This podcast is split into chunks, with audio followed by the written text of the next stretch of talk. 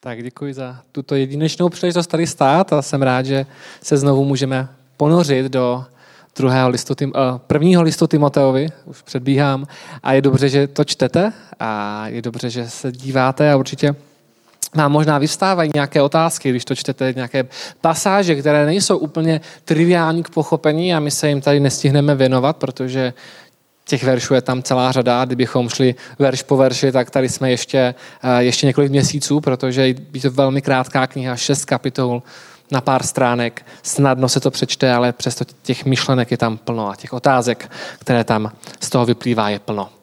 A dneska se budeme bavit o kořeni. O koření, o, o koření, o, o koření všeho zla. Tak je to výborné téma, doufám, že jste připraveni, že se těšíte. A vy už tušíte, co je kořen všeho zla? Vy si říkáte, co z toho vyleze, co nám z toho kořenu vykvete, tak uvidíme. Ale předtím, než se ponořím do toho tématu, do toho, k tomu, než půjdeme ke koření, tak bych chtěl se vrátit k tomu, o čem jsme se bavili minulý týden. A taky trošku zhrnutí z některých důležitých myšlenek, které budou podstatné i dneska, i v těch dalších dílech naší série. A, takže za prvé první Timoteova je pastorální epištola. Je to epištola, která je vlastně psána, takový soukromý dopis primárně. Na prvním místě, který prostě starší ve víře, starší ve službě, tedy apoštol Pavel píše svému, svému žákovi, svému studentu a dává mu nějakému začínajícímu pastorovi a dává mu instrukce, dává mu rady ze srdce.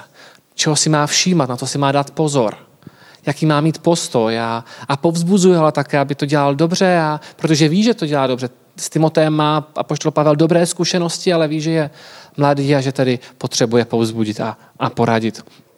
A zároveň tam řeší konkrétní a, problémy, že jo? řeší situace, které jsou a, v, aktuální v ten daný čas na tom daném místě.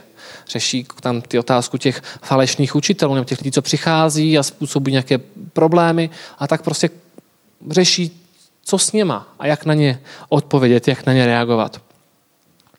A také jsme si zmiňovali dva principy minule a správného výkladu písma. První princip, který jsem uváděl, je, že text nemůže znamenat něco, co neznamenal pro své prvotní čtenáře a pro svého pisatele. Někdy můžeme mít sklony hledat nějaké skryté významy, nějaké tajuplné významy v textu, ale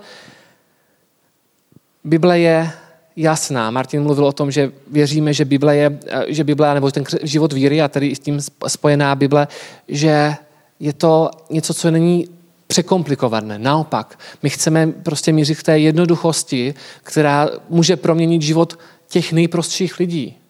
Prostě, když je něco jednoduchého, tak to může změnit život člověka, který nemá žádné vzdělání, které je uh, negramotný, i člověk, který je profesor na vysoké škole a má nastudováno všechno. Pokud je něco velmi komplikované, tak to míří jenom na nějakou skupinu malých lidí, kteří, kterým něco, něco může udělat. A v tomto smyslu je Bible, Evangelium a víra jednoduchá. Takže eh, nehledáme nějaké té úplné skryté významy, eh, což mi mimochodem připomíná věc, která je teďka aktuální, když když jsem teďka tento pátek jsem se věnoval výzkumu jedné korejské sekty, která se začala velmi rozšiřovat v našich kruzích, nebo začali, ti členové té sekty začali oslovovat lidi i v našich církvích a pastory a různým způsobem. No to aktuální prostě tento týden, minulý týden. A takže jsem se díval na to, co oni učí a něco jsem k tomu studoval a sepisoval. A to, co mě tam zaujalo, nebo to, co tam jako jeden z těch velkých varovných signálů je, že vlastně v té sektě věří, že ten jejich prezident, ten jejich představený, on má schopnost vykládat tajné významy Bible. Jenom on je schopen porozumět to, co Ježíš vlastně doopravdy myslel. Jo? To znamená, že Matouš, Marek, Lukáš, Jan, Apoštol Pavel a další prostě pravděpodobně nemohli rozumět tomu, co píšou, protože to tam je tajný skrytý význam a, a tomu rozumí jenom a tento vedoucí té, té sekty. A on a všichni ostatní tedy musí jít za ním, aby jim to vysvětlil. Ne tak u nás. Jo, ne tak v té, věřím v pravé křesťanské církvi, protože Bibli může vykládat každý z vás a každý z vás si může do určité míry rozumět. Samozřejmě s trochu studium, bádání je potřeba, abychom porozuměli lépe třeba tomu dobovému kontextu té situaci, ve které se to dělo. Ale A není to nějaké tajuplné skryté tajemství, kterému může rozumět tom elita vyvolených. Takže to je první bod. Text nemůže znamenat to, co neznamená prostě autory. Nejsou tam nějaké primárně skryté významy. Ano, pokud bychom se bavili o prorockých knihách, o, o, o zjevení, tak potom tam už se dostává takové pole, ale to sám apoštol Jan, když psal zjevení a dostával ty obrazy a předával si dál, tak to byl žánr, prostě takhle se to psalo a, a tedy je tomu možné porozumět a není potřeba nějaké super tajné zjevení, které se dostává jenom nějaké skupince vyvolených. Ale také a důležitý bod pro nás je, že když my chápeme, že ten text vyšel z nějaké doby a řeší nějaké konkrétní dobové situace, konkrétní dobové problémy, tak my z toho můžeme mít užitek skrze to, že pokud my sdílíme obdobné životní situace, jak měli ti adresáti toho biblického textu v prvním století, pak to boží slovo, které bylo pro ně, je platné i pro nás. To znamená, my se můžeme poučit z toho, co, co je zapsáno. Není to, že tak Bible je prostě kniha z prvního století a, a nám nemá co říct naopak. Prostě pokud ti lidé řeší stejné problémy v nějakých obdobách, jako je řešíme my, tak to, co říkal Bůh jim, platí i dneska. A z toho my se můžeme poučit, a, takže to jsme si říkali minule, a jenom jsem to chtěl připomenout, zopakovat. Než se posuneme k těm dalším textům, dalším pasážím, které máme. A tím dnešním tématem je tedy, jak už bylo řečeno, kořen všeho zla. Vy víte, že se říká, že a píše se, že kořenem všeho zla je láska k penězům a k tomu se dostaneme. Ale tak trošku jsme si dovolili to téma rozšířit. Nebude to jenom o penězích, ale bude to i o politice. Jo, protože politika je taky takové téma. A je to téma, o kterém se skazatelný ne vždycky mluví, ale zase v některých zborech nebo v mnohých zborech, ale v jiných zborech zase bychom mohli, že se o tom mluví až moc. Možná jenom o politice. A takže je otázka té rovnovážnosti, toho, té vyváženosti, jaký je ten správný křesťanský postoj a k, k politice. Takže toto naší dnešní téma. Politika a peníze.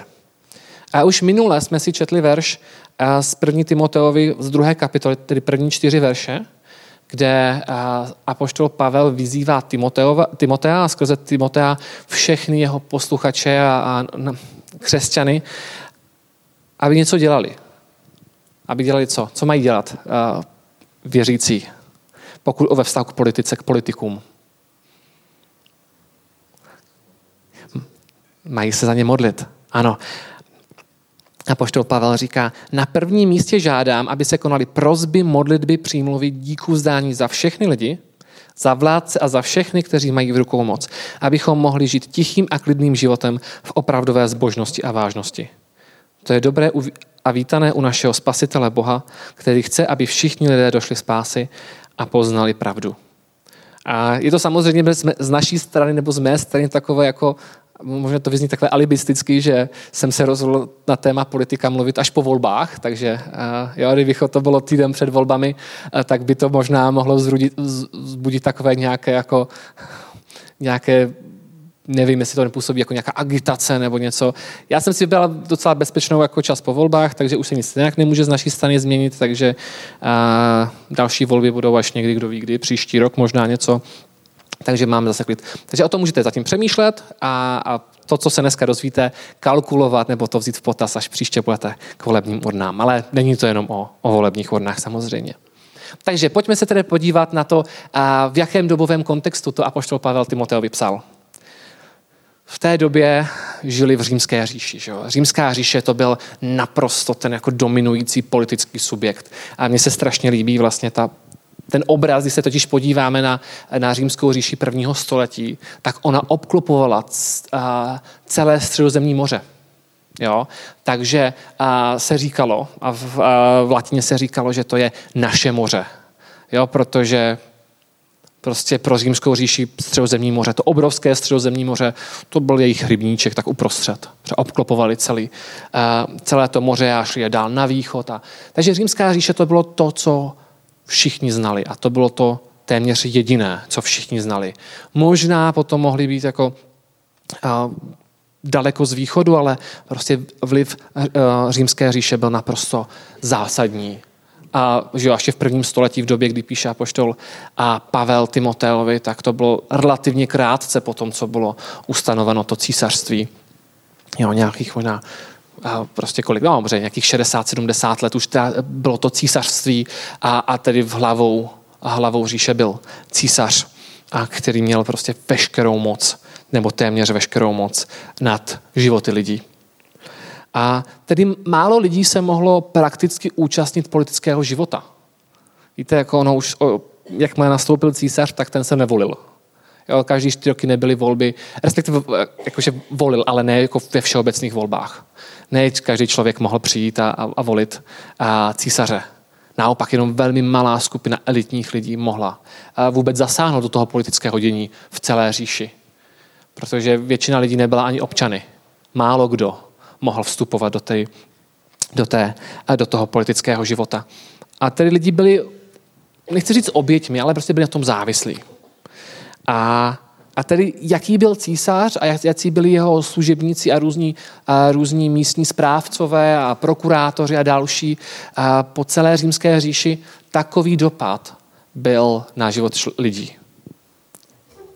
A, a poštol Pavel tady povzbuzuje Timotea, aby se modlili za ty věřící. A lidé, a lidé opravdu byli nemo, ne, častokrát nemohli dělat nic jiného. Nechodili k volbám, nemohli rozhodovat o místním zastupitelstvu. Jediné, co jim zbývalo, bylo opravdu se modlit a dávat to Bohu do rukou. A toužit potom, aby měli dobré a spravedlivé vládce. A, a papoštol Pavel tady nám ukazuje, jaký je žádoucí stav politického života v národě, v zemi. A platilo to tenkrát a platí to dneska. A ten žádoucí stav je takový, aby lidé, aby věřící mohli žít tichý a klidný život, který je vlastně definovaný opravdovou zbožností a vážností. To je ten cíl. To je cíl politického života z hlediska křesťana, nebo když se křesťan dívá na, to, na tu politiku, na to, kdo by nám měl vládnout, jaké bychom měli mít uh, prezidenty a soudce a, a premiéry a ministry a taky starosty a, a, před, a, a všechny, kteří jsou zapojeni v tom veřejném životě a úředníky, taky abychom mohli žít tichý a klidný život s opravdovou zbožností a vážností. To je ten cíl. A někdy se vedou diskuze o tom, co je lepší pro šíření evangelia. Jestli je lepší, aby se evangelium šířilo a byli ty noví věřící, aby lidé poznávali Ježíše, jestli je k tomu lepší a, nějaká taková jako náboženská svoboda v národě, anebo je lepší pro následování. Jo? A je to opravdu v dějinách a jako důležitá otázka. Protože my vidíme a víme prostě o některých problémech, které jsou s tím spojené. Protože například známý je citát Tertuliána, který říká, který on to píše, jako kdyby to adresuje těm právě světským vládcům a říká jim, čím více nás kosíte, tím více rozrůstáme, neboť krev jest semenem křesťanů, tedy krev mučedníků jest semenem křesťanů. Jo, prostě jednoho člověka zabijete a z toho, že jste ho zabili, vám vyrostou mnozí další. Prostě zasadí ty nové křesťany. To znamená, takhle nás nezastavíte. Jo, prostě čím víc nás utlačujete, tím víc nás je. Tertulian, který byl, který byl ve třetím století, druhém třetím století a po Kristu, prostě zažíval tu dobu pro následování, tu dobu útlaku a říká, ten, a vlastně bychom z toho mohli vyvodit, že ten útlak je dobrý pro šíření evangelia. Zároveň ale si přiznejme, že my bychom úplně jako z toho tak nadšení nebyli, že jo? nebo málo kdo je nadšený úplně z útlaku. Byť v tom obzvlášť těch prvních staletích byli věřící, byli mučedníci, kteří obětovali svůj život za víru. Prostě řekli, ne, já jsem křesťan, já věřím v Ježíše Krista, já z toho neustoupím a zaplatili nejvyšší cenu. A dokonce někteří se, přiznejme, se na to i tak trochu těšili. Přáli si eh, zaplatit tu nejvyšší cenu, protože, protože chtěli dát všechno, co mají eh, pro Krista. A to i tímto způsobem. A asi bychom dneska řekli, že to není úplně nejlepší nastavení mysli, ale ta otázka zůstává. Je, co je lepší, tak náboženská svoboda žít ve státě, kde člověk může veřejně vyznávat křesťanskou víru, anebo je lepší pro následování, protože to potom jako ty lidi drží tak jako pohybu nutí je to být svěží a aktivní a ti, kteří nejsou svěží a aktivní ve víře, tak odpadnou a, a, a teda se, takže jako teď už, už nezavazí a můžou přijít další. Jo a ta otázka je, jako se vždycky nabízí a vede se diskuze a někdy to jako vypadá, že se lidi i třeba modlí, aby přišlo po následování, aby prostě a, abychom, aby církev konečně se probudila, aby nebyla taková ospalá, taková jako líná, ale naopak, aby byla svěží právě z toho samého utíkání před těma policajtama a skováváním se. A, a tak. A já teda přiznám se, že jako je to na, mě naprosto zjevný. Já jsem se narodil po roce 90, takže já nepamatuju na ty doby, které to bylo. Moji rodiče vzpomínají na, třeba na tu dobu, kdy uh, dobu totality, jak se museli skovávat a jak prostě, když byla neděle a křesťané šli do nějaké, nějakého bytu, kde měla být domluvená bohoslužba, tak jako bylo někdy těžké vidět některé křesťany, kteří když viděli, že tam policajti hlídkují před tím bytem, protože to doslechli, že se tam něco bude dít, tak se radši otočili a šli pryč, protože nechtěli být spojování s tou církví, nechtěli být spojování s tím, Eh, že jsou křesťané, protože by jim to mohlo uškodit že v, v kariéře, ve škole, v práci, na uličním výboru, já nevím. Jo? Takže to prostě asi byla období, které já nepamatuju. Já jsem se narodil v roce 90 do, do, do svobodné země, kde, kde naopak křesťanství najednou získávalo, nebo a, evangelikální křesťanství, ale obecně získávalo novou svobodu a, být, a, být a, a scházet se a stavět modlitebny a tak dále. Takže, a, takže já tady nemám tu osobní zkušenost, jako někteří vy rozhodně tady máte a, a znáte ty příběhy. Ale jste je sami zažili a žili jste to. Takže když se ale podíváme na Pavlova slova, na tu otázku, co je lepší, pro následování nebo, a, řekněme, náboženská svoboda, tak já se nemůžu zbavit dojmu, že apoštol Pavel říká, modlete se za to, abyste, abyste mohli žít ve stavu, kdy opravdu můžete žít tichý, klidný život v opravdové zbožnosti a vážnosti. Takže je dobré mít prostředí, ve kterém ten život je možný a co já si myslím, že tam můžeme rozumět, že opravdu, pokud je dobré žít život v opravdové zbožnosti a vážnosti, tak to znamená, že máme jistou míru svobody, aby a nikdo nás za to neperzekuje, nepronásleduje, že nás za to nikdo nemlátí po hlavě, že, že jsme křesťany, protože potom nežijeme v klidu a opravdu nežijeme eh, tichým a klidným životem a, a ne, hlavně nemáme tu vážnost. Lidé, když se na nás podívají, tak nemáme tu vážnost, protože jsme křesťani. Ale naopak jsme zneváženi a, a je to problém. Ale to neznamená, že se díváme, že dobré je prostředí, ve kterém je toto možné, že by pro následování, náboženský útlak a nesvoboda nebyly tak trochu normálním dějem v eh, dějinách jevem v dějinách. Dělo se to a děje se to do dneška. Pokud čtete zprávy a dočtete, dočtete se, tak samozřejmě tím největším nebo z jedním z největších míst, kde probíhá pro následování je samozřejmě Čína. Já jsem se dneska dočetl, nebo dneska ne, tento týden jsem se dočetl, jak Apple zakázal nebo stáhl ze svých e, ze svého App Store, to znamená z aplikace pro mobilní telefony, Bibli, že už tam prostě není dostupná v Číně, protože stát řekl, ne, Bible v mobilech nebude a Apple řekl, dobře, nebude. Jo, a byla to Bible a, a Korán a samozřejmě světová média si víc všímají toho Koránu, ale mě samozřejmě neujalo prostě, že Bible byla odstraněna a že nenou se dostupnost božímu slovu jako omezuje a slyšeli jsme opašování Bibli do Číny, to je ten problém. A takže je to normální, děje se to, vždycky se to v dějinách dělo a děje se to dneska. A, a věřící, kteří jsou tím v takové situaci, s tím musí žít a umět žít. Ale přesto ta tužba věřím věřících má být potom, aby opravdu mohli žít život a tu svoji víru ve zbožnosti a vážnosti. Ale potom taky otázka, jako potom na nás, kterou nechám jenom nezodpovězenou, jestli to využijeme. Pokud se nám to dostává a máme takové prostředí, že opravdu můžeme žít ve státě, jestli ten život opravdu takhle žijeme, jak, jak Apoštol Pavel popisuje. Protože potom to je druhá věc. Jo? Když se podíváme na otázku politiky a křesťanství, tak taky můžeme nalézt v dějinách různé extrémy. Na jedné straně můžeme pozorovat, že pokud si říkáme, jaké je to téma křesťana a politika, a jaký je vztah, jestli křesťané jak můžou participovat na politickém životě, tak nalazíme různé extrémy. Jedním tím extrémem bychom mohli říct nějaká novokřtěnecká pozice, anabaptistická pozice, kteří anabaptisté povětšinou říkají, víte, a politika taková ta, ta světská že, nebo státní politika, ta se nás netýká. My jsme občany jiného království. My jsme občany nebeského království, to znamená, ať si uh, tento svět volí svoje vládce, naším králem je Ježíš a my se do toho nezapojujeme. Proto tito lidé, uh, potom anabaptisté, nechodí k volbám povětšinou a vyhýbají se prostě úč, ne, účastní na politickém životě, dokonce ne, a nevstupují většinou do, a, nebo častokrát do státního sektoru, jo, jako úředníci nebo policisté, už vůbec jako policisté nebo vojáci, protože jsou pacifisté a odmítají a používat a nebo vůbec držet zbraně. Takže to je taková, řekl bych, jako, jako krajní pozice na jedné straně. A na druhé straně se můžeme třeba setkávat v dějinách s nějakým takým politickým klerikalismem, jo? Že, že církev je tak propojená s politikou, a že i ústřední představitelé církve jsou v politických stranách, dokonce politické strany zakládají. Můžeme se třeba podívat na, na třeba na Slovensko v, jo, v první polovině 20. století, že jo, strana Andreje Hlinky. Jo, takže jenom prostě jsou, a u nás to samozřejmě bylo také, že prostě byli kněží, ordinovaní kněží církve a byli politici a účast ministři. A to bych řekl taková druhá jako extrémní pozice, řekněme krajní.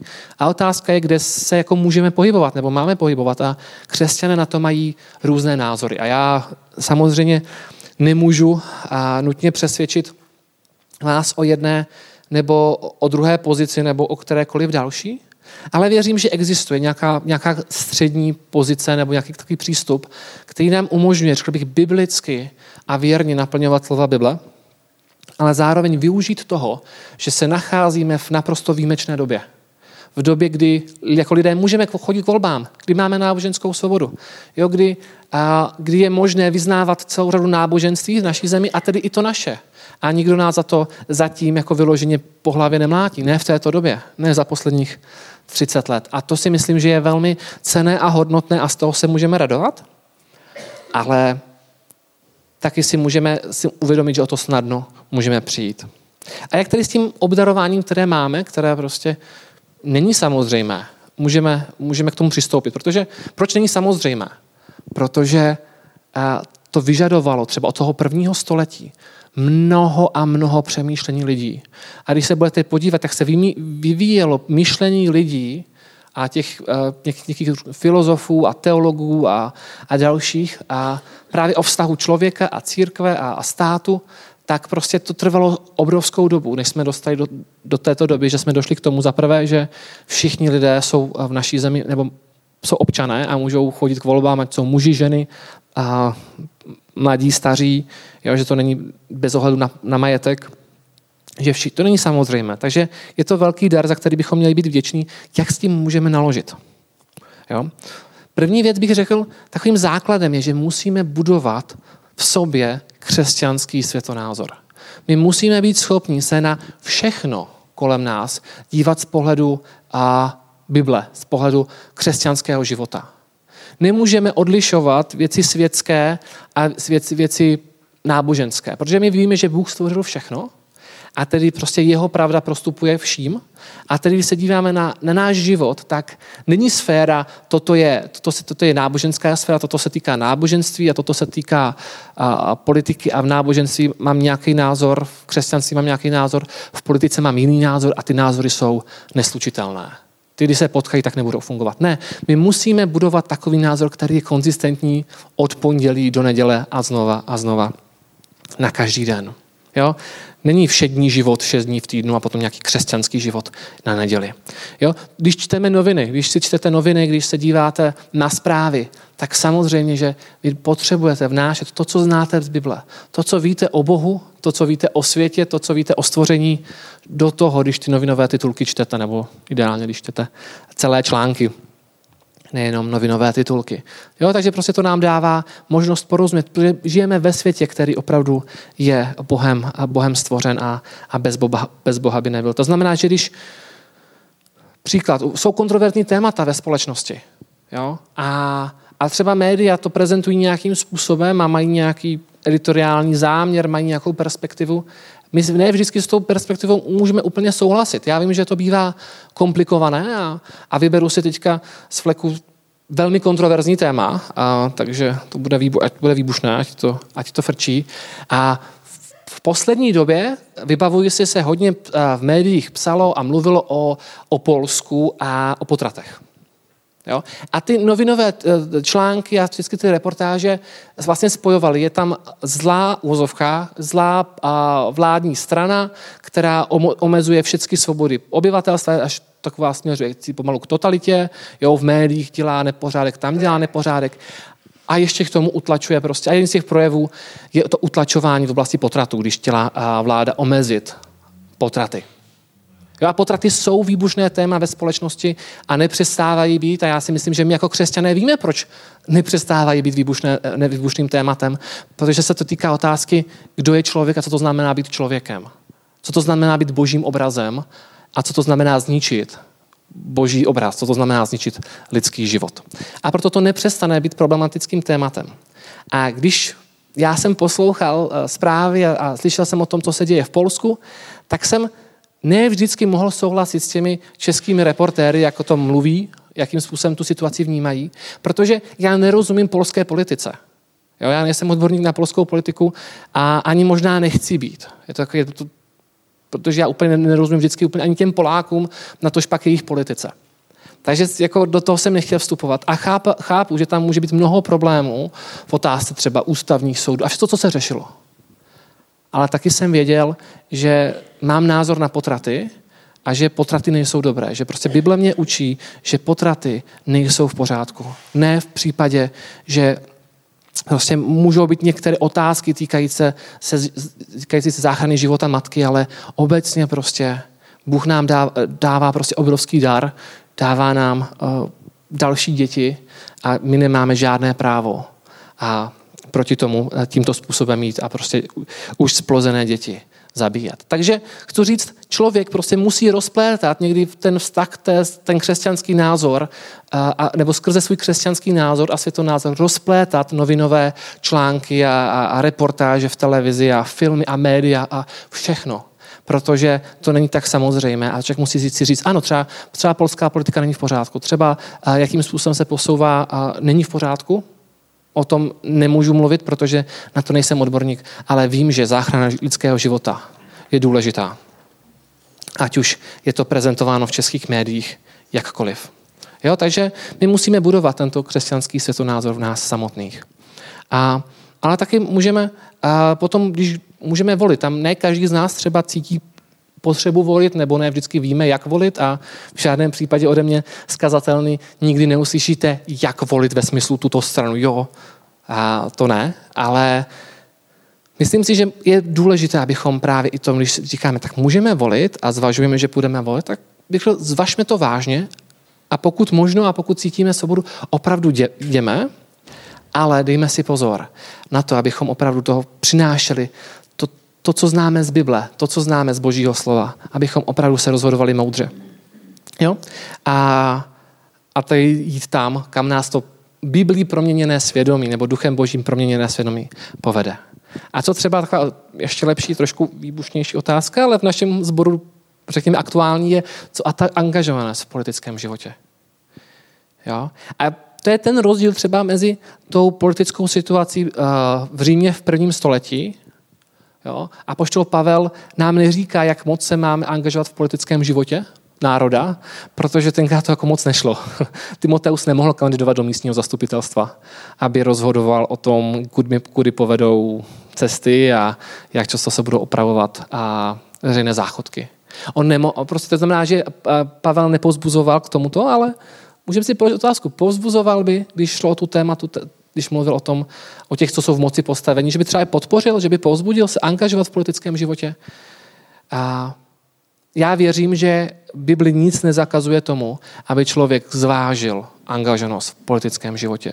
Aby, aby, se, aby chtěl přinést to požehnání a to porozumění Božímu slovu do všech oblastí eh, života národa aby mohl sám dopomoci tomu, že budeme žít opravdu v tom prostředí, v tom státě, který je uvedený, že bude, kdy křesťané budou moci žít tichým, klidným životem v opravdové zbožnosti a vážnosti.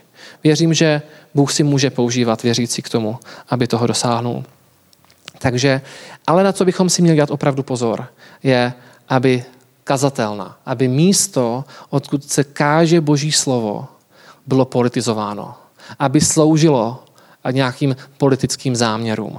To si myslím, že je něco, čemu bychom se jako křesťané měli velmi, velmi vyhýbat. Je to zodpovědnost nakazateli. Protože potom, jakmile, víte, protože mezi námi můžou být lidé s různými politickými názory, trošku se dívat na ten svět trošičku jinak, byť všichni čteme Bibli, všichni se ji snažíme rozumět, ve všech nás pracuje Duch Svatý. A to nejhorší by bylo, kdybychom se tady neuvili do vlasů, protože jeden to vnímá trošičku jinak než ten druhý. To by prostě rozdělilo církev, která je naopak sjednocená v tom, že ve finále my víme, že naším vládcem je Pán Ježíš a že všichni jsme i občané toho božího království. Jo? Ale vláda, politika nebo řekněme vládní představitelé jsou dobří. A poštol Pavel to mluví v Římanu v 13. kapitole, kde říká, že každý ať se podřizuje vládní moci, protože ve finále tam má, je od Boha. A ty, které jsou, jsou zřízeny od Boha, takže ten, kdo se staví proti vládnoucí moci, spírá se božímu řádu. Kdo se takto vzpírá, přivolává na sebe soud.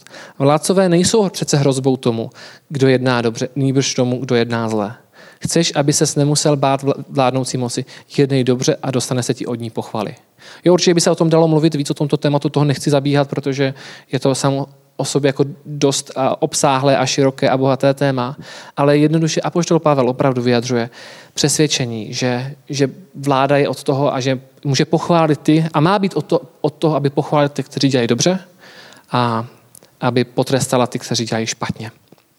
Takže v té otázce politiky my můžeme zvážit účast v politice, měli bychom zvážit účast ve volbách, ale co musíme, co je nám přikázáno. Mají se konat přímluvy, modlitby, abychom opravdu mohli žít v zemi, která bude právě tomuto přístupná křesťanství a křesťanské víře. A potom ta druhá otázka, kořen samot, ostavím ke kořenu, a to jsou peníze. O tom Apoštol Pavel mluví v Timot, první Timoteovi 6. kapitole. A, a tam říká samé pěkné věci. A takže v šestém verši se například můžeme dočíst a slova. Zbožnost, která se spokojí s tím, co má, je už sama velké bohatství. A nebo v desátém verši. Kořenem všeho zla je láska k penězům.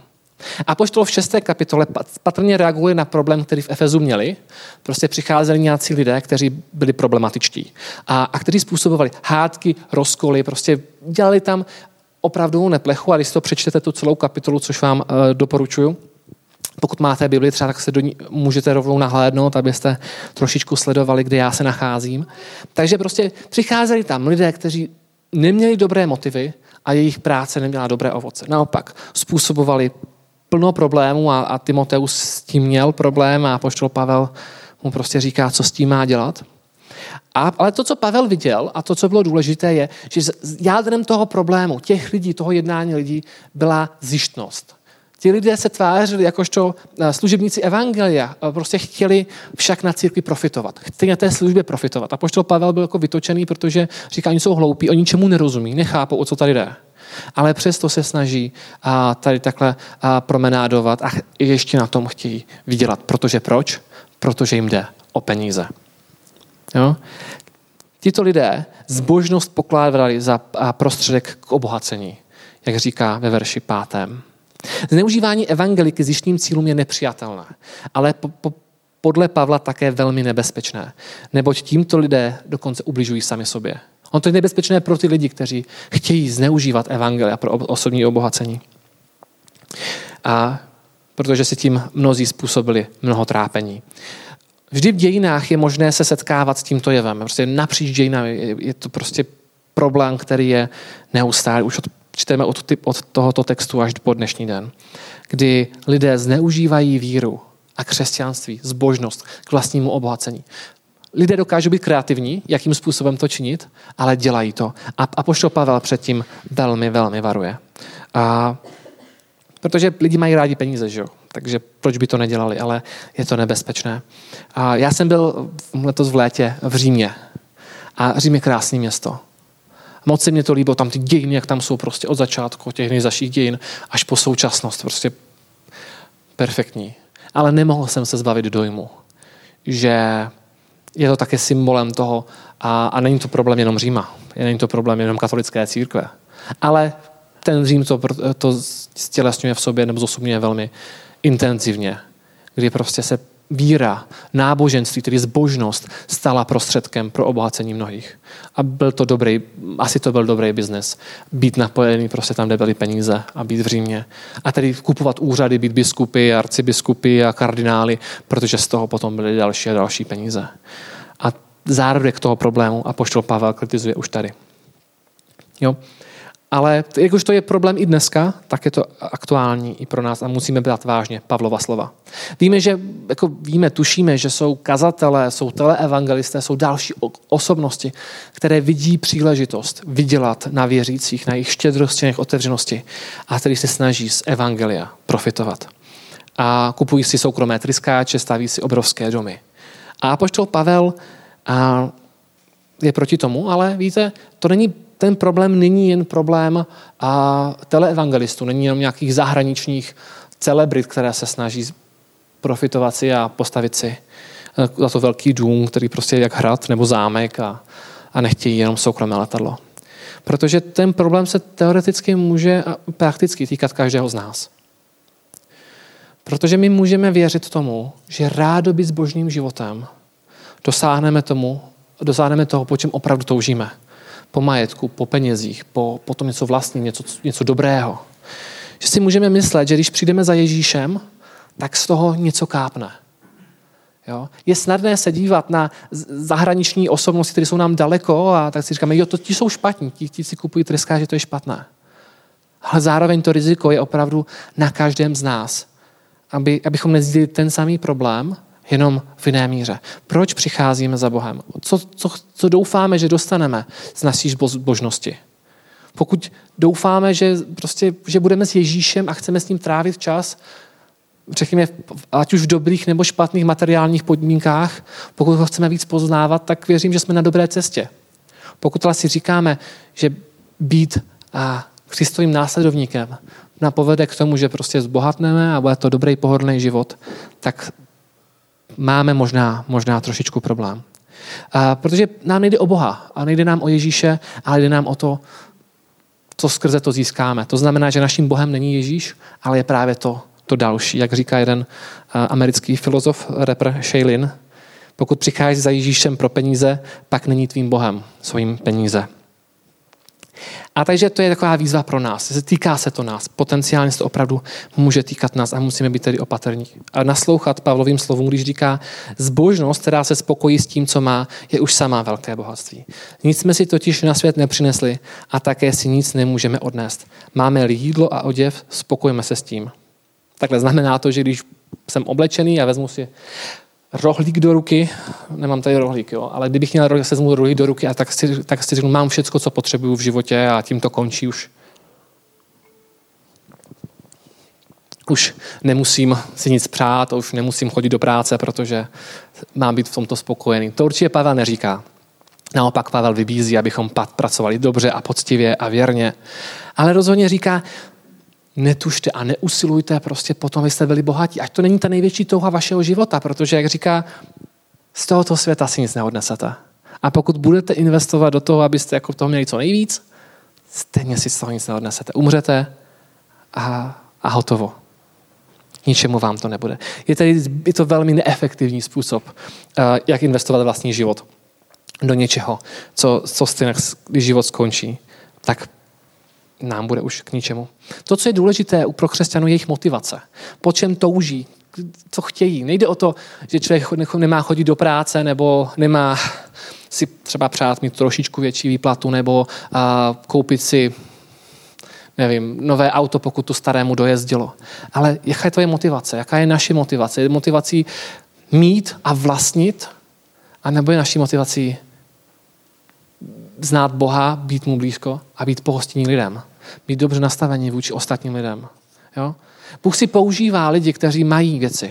Bůh si používá lidi, kteří jsou i bohatí. Já sami jsme to možná zažili, možná znáte takové lidi a znáte jejich štědrost. Já mám ve svém rodině jednu rodinu, která prostě byla od začátku, co jsem ji znal, finančně, řekněme, na tom ekonomicky líp než my a, a výrazně líp, než bych kdy dokonce řekl, ale byli velmi štědří a vždycky byli pohostinní a prostě vždycky nás pozvali na návštěvu a nebo někam nás zajít do restaurace a vždycky to bylo příležitost k dobrému času.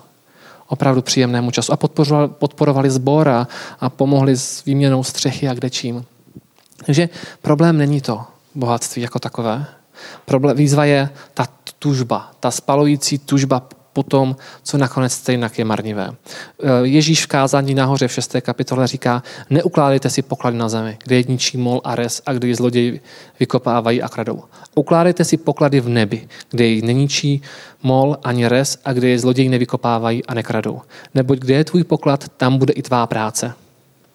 Jo? Takže otázka je, kde je naše srdce a po čem míříme. A to je to, o čem tady mluví apoštol Pavel. Jo, ale v jistém smyslu a učení apoštola Pavla, které vlastně přijal od Ježíše, je velmi progresivní, jako je velmi moderní a velmi aktuální. Že jo? Co dneska společnost řeší? Co, jsou, co myslíte, že jsou největší témata společnosti obecně? Rozhodně jedna z nich je ekologie, je klima, je, jsou tyto věci, tato témata. Že jo? Jo? Druhým prostě způsobem a, a plno věcí se věnuje tomu, aby, jak, jak se s tím vypořádat. A já si myslím, že v jistém smyslu Pavel k tomu má strašně moc co říct. Jo? Dokonce jsem si tady napsal poznámku, které pochopí především ženy. A to je, že slow fashion byla vlastně vynález apoštola Pavla. Jo? To není nový módní trend, který se objevil nedávno. To apoštol Pavel už o tom mluvil. Jo? Říká prostě, vy usilujte o, o život ve skromnosti a zbožnosti. Jo? Nechtějte prostě kumulovat, mít víc a víc a víc, ale spokojte se, buďte opravdu, ať ta spokojenost je důležitým vlastním. Eh, ať to definuje váš vztah k majetku. Jo? Přežijeme v, mater, v materialistické době a jsme tím velmi ovlivněni. Prostě my si chceme kupovat nové věci. Jo? A každý rok vyjde nový model našeho oblíbeného telefonu nebo něco dalšího a my to prostě potřebujeme. Ale to potřebujeme a, a, a toužíme potom a tak do toho investujeme, jsme ochotní to investovat. A teď nejde o to, že by člověk neměl mít mobilní telefon, ale musíme si, myslím, a je to velmi aktuální, abychom si i obzvlášť v dnešní době, když to společnost klade důraz, položili otázku, jak je ten správný životní styl křesťana, který bude nejlépe odrážet pravdu Evangelia, tak, že to ostatní lidé uvidí. A já si myslím, že křesťanství má co říct do otázek ekologie a materialismu a spotřeby a konzumu. Protože už od počátku volá po, po střídmosti a po, po tom, abychom neplýtvali, abychom neničili přírodní zdroje nesmyslně, ale abychom naopak využívali to, co nám Bůh dává jako moudří správcové. Takže si myslím, že Pavlova slova jsou velmi progresivní a dalo by se o tom i mluvit víc. Ale víte, nebezpečí lásky k penězům se netýká jen bohatých lidí, ale právě potenciálně každého člověka. I chudý člověk, člověk, který vůbec nic nemá, může být postižený a, takovou chamtivostí a, a prostě neukojitelnou touhu po bohatství. Pro mě osobním eh, takovým zážitkem, velmi, který jsem zjistil co, trošičku, co je v mém srdci, bylo, když jsme před lety, asi před deseti lety s kamarády vyrazili do Skotska. Jsme byli studenti, vysokoškolští studenti a neměli jsme vůbec žádný peníze, ale řekli jsme si, my chceme vidět Skotsko, tak uvidíme, jak zalevno to dokážeme udělat.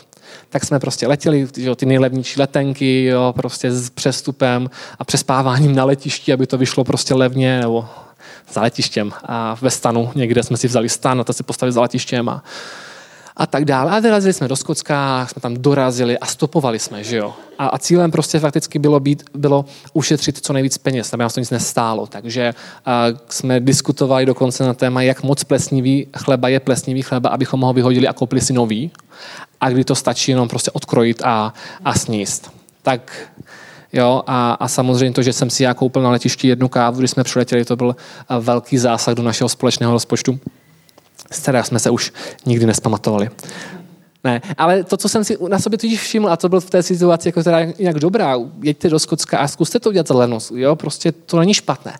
Ale uvědomil jsem si, že potom začali přicházet lidi, kteří nám byli štědří. Prostě uviděli skupinku šesti lidí z východní Evropy a ta, co nás svez, tak byli velmi milí a, a pohostinní. Dokonce jedna rodina nás nechala přespat u sebe v obýváku, když prostě jsme nesehnali žádné, žádné jiné ubytování a dokonce nás ráno zavezli na letiště a byli úplně super. A prostá paráda. Ale zároveň byli lidi, kteří když nás svezli, tak nám dali tu, nějaké, tu nějakou libru, tu nějaké dvě libry. A to byl ale potom problém, který jsem si začal všímat, je, že se dívám, kde já vezmu peníze. Kdo z těch lidí, kde by mi mohl být jako štědrý vůči mě. A už jsem se díval na ty lidi ne jako na, na, prostě, na někdo, kdo je pohostinný a kdo nám pomohl, ale že bychom mohli dostat trošičku víc. A potom už extrém byl, když jsme byli na letišti a, a dívali jsme se, jestli náhodou někdo nezapomněl nějakou minci v telefonním automatu. kterou bychom si mohli s nějakou, jako, že jo, to hodí, prostě nevytelefonuje všecko, něco z toho vypadne. A to už jsem si říkal, už, už, už se dívám na lidi a toužím po penězích, protože je nemám, nebo ač je nemám, tak jich prostě chci a, a chci víc. A jsem říkal, to je problém. Eh, člověk může být velmi chudý, nemajetný a může mít obrovský problém s penězi. Podobně jako bohatý člověk, který, který touží potom mít ještě víc a, a schraňuje co nejvíc majetku. Jo? Takže to byla taková moje historka, které jsem si uvědomil, jako vlastně po čem touží moje srdce. Kdybyste chtěli a slyšet o, o tom, že o vykradené uh, té, jak se to jmenuje, pramen, když máte pramen vody, má studánku, vykradené studánce, kde lidi naházeli peníze a potom je nějací Češi vzali a, a bylo to u Lochnesky, teda u Izrael Lochnes, tak to vám řeknu až potom, jo? To, to nemusím říkat takhle veřejně. Já to nebyl a byl jsem zásadně proti tomu. Jo, protestoval jsem, ale co se dalo dělat, už jsme neměli peníze na to, abychom to vezli zpátky. Takže, jo, takže to je tolik taková, taková historka ale opravdu žijeme ve světě a já věřím dokonce, že žijeme ve světě, kde dobrá práce, když člověk pracuje dobře, tak mu může, nebo častokrát vede k tomu, že vydělá peníze. Když člověk je inovativní, když má dobré nápady a je pracovitý, tak to přináší bohatství a proti tomu se Bible nestaví. Ale staví se proti tomu, aby člověk toužil schraňovat majetek a, a toužil potom víc než po ostatních lidech a po, po Bohu a po Ježíši. Jo? Takže a Pavel a ví o tom, že žijí, že jsou a že byli bohatí křesťané. Lidé, kteří měli majetek, byli dobře zabezpečeni a má pro ně pár slov, jak mají žít. A tam říká, těm, kteří jsou bohatí v tomto věku, přikazuj, ať nejsou pišní a nedoufají v nejisté bohatství, nejbliž v Boha, kterým nás štědře opatřuje vším, co potřebujeme. Napomínej je, ať konají dobro a jsou bohatí v dobrých skutcích, štědří, dobroční a tak, ať, se, ať si střádají dobrý základ pro budoucnost, aby obdrželi pravý život. Tak jim říká, ať jsou štědří, ať jsou pohostění. A proč? Protože Bůh je štědrý a Bůh je pohostěný vůči nám. Tedy otázka není, kolik peněz máme na účtě, pokud je otázka vztahu křesťan a peněz a toho kořenu toho zla, ale co s nimi děláme. Spoláháme se na majetkové zabezpečení, nebo, nebo věříme, že se o nás postará Bůh. A teď a zase, asi bych musel doplnit, my jsme voláni k zodpovědnosti, nikoli v nezodpovědnosti. To znamená, že opravdu nemáme žít nějaký takový jako free životní styl, prostě jo, dneska, dneska máme, tak jsme, zítra se Bůh postará. Ale máme, máme být zodpovědní, máme být moudří, máme být, a, a to, v Bibli to najdeme. Jo? Ale prostě musíme vědět, že Bůh se o nás postará. Uh, jo, už jsem říkal, prostě mám rodinu, která je inspirací, protože oni jsou štědří a, a, a jsou bohatí a, a nejsou štědří, aby byli bohatí. Ne, aby nás Bůh o to požehnal víc. Ale protože víme, že nás Bůh požehnal, proto my chceme být štědří. Jo, někdy takový trošičku omyl, rozdělení slov, třeba i zmatení mezi slov sociální a socialistický. Jo? A viděl jsem jim křesťany, kteří vlastně obhajovali socialismus, protože je to křesťanská myšlenka přece. Protože my máme mít jako být štědří vůči lidem a máme se starat o ty, kteří tolik nemají. Ale ten rozdíl, na který jenom poukážu, nebo ten koncept, který se skrývá, který, na který si myslím, že musíme pamatovat jako křesťané, je opravdu ta otázka vděčnosti. A Martin o tom mluvil. Jo? Otázka vděčnosti, že máme být vděční to, co je důležité a, co, je, co potřebujeme jako, a co je biblické, je vztah mezi tím obdarovávaným a tím obdarovajícím. A třeba problém častokrát uh, režimů, které oddělují ty velmi daní a potom rozdávají peníze, se ztrácí ten kontakt, že někdo je štědrý z povinnosti. A víte, člověk nemá být štědrý z povinnosti, ale je to velmi proměňující síla, když někdo je štědrý vůči někomu. Protože ten, kdo je obdarovaný, kdo je v nouzi, najednou cítí, že mu bylo pomoženo a že, si to, že, že to není, že na to má nárok, ale naopak, že je to projev prostě lásky, bratrství a to je důležité.